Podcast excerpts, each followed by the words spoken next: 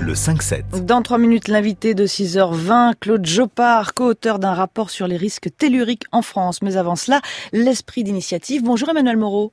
Bonjour Laetitia Gaillet. Alors c'est assez rare, vous vous intéressez aujourd'hui à une résidence collective qui s'équipe de toilettes sèches. Et oui, nous allons en Ille-et-Vilaine ce matin, à Dole de Bretagne plus exactement Laetitia. Dans ce village, les habitants d'une résidence en construction ont fait le choix d'installer des toilettes sèches dans les appartements.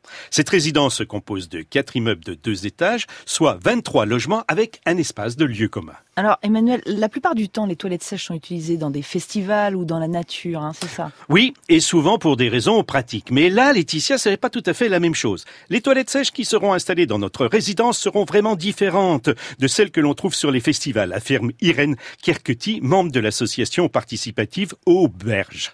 Les toilettes ont en effet comme particularité de permettre de récupérer différemment les matières solides et liquides, ajoute Irène. Et comment on fait alors? Eh bien, ça fonctionne de la façon suivante. Il n'y a d'abord pas de chasse d'eau. L'équivalent d'un petit tapis roulant permettra de différencier les deux flux. Pas besoin non plus de sur pour couvrir la matière, comme avec les toilettes sèches classiques. Une trappe actionnée par une pédale permettra de faire disparaître les éléments qui tomberont dans deux cuves. L'une recueillera le solide, l'autre le liquide. Une société aura la charge de récupérer les excréments Laetitia qui seront transformés en compost. Pour l'urine, nous cherchons encore une société pour la récupérer, précise Irène. Quant aux mauvaises odeurs, elles seront chassées par une ventilation mécanique adaptée. Et tout le monde, Emmanuel, est d'accord dans la résidence? Mais oui, ce système a été imaginé par la société française Ecosec. L'ensemble des futurs habitants a adopté le projet, même si le bailleur social Émeraude Habitation a aussi prévu un raccordement au réseau classique des eaux usées. Ainsi, chacun pourra choisir ce qu'il préfère utiliser, du plus classique au plus écologique. Le prix de l'eau est un argument qui a pu influencer les habitants dans leur choix. En Bretagne, où le prix de l'eau potable est élevé, l'utilisation des toilettes qui permettent d'économiser un tiers de la consommation familiale se révèle financièrement plus intéressante, souligne Irène Kerketi.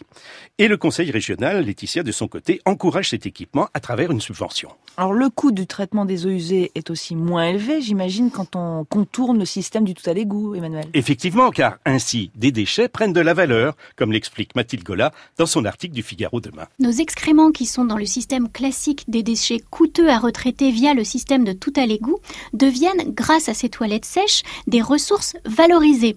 Le système permet en effet de recréer des cycles de nutriments qui sont habituellement détruits par les stations d'épuration. Or, tous les engrais vendus aux agriculteurs sont composés de potassium, de phosphore et d'azote qui sont déjà tous présents dans nos excréments qui sont très complets pour nourrir les plantes. Mieux vaut donc utiliser cette matière abondante à des fins utiles plutôt que de recréer des engrais chimiques destructeurs pour la planète. Et je vous signale, Laetitia, que les travaux de construction de la résidence ont commencé.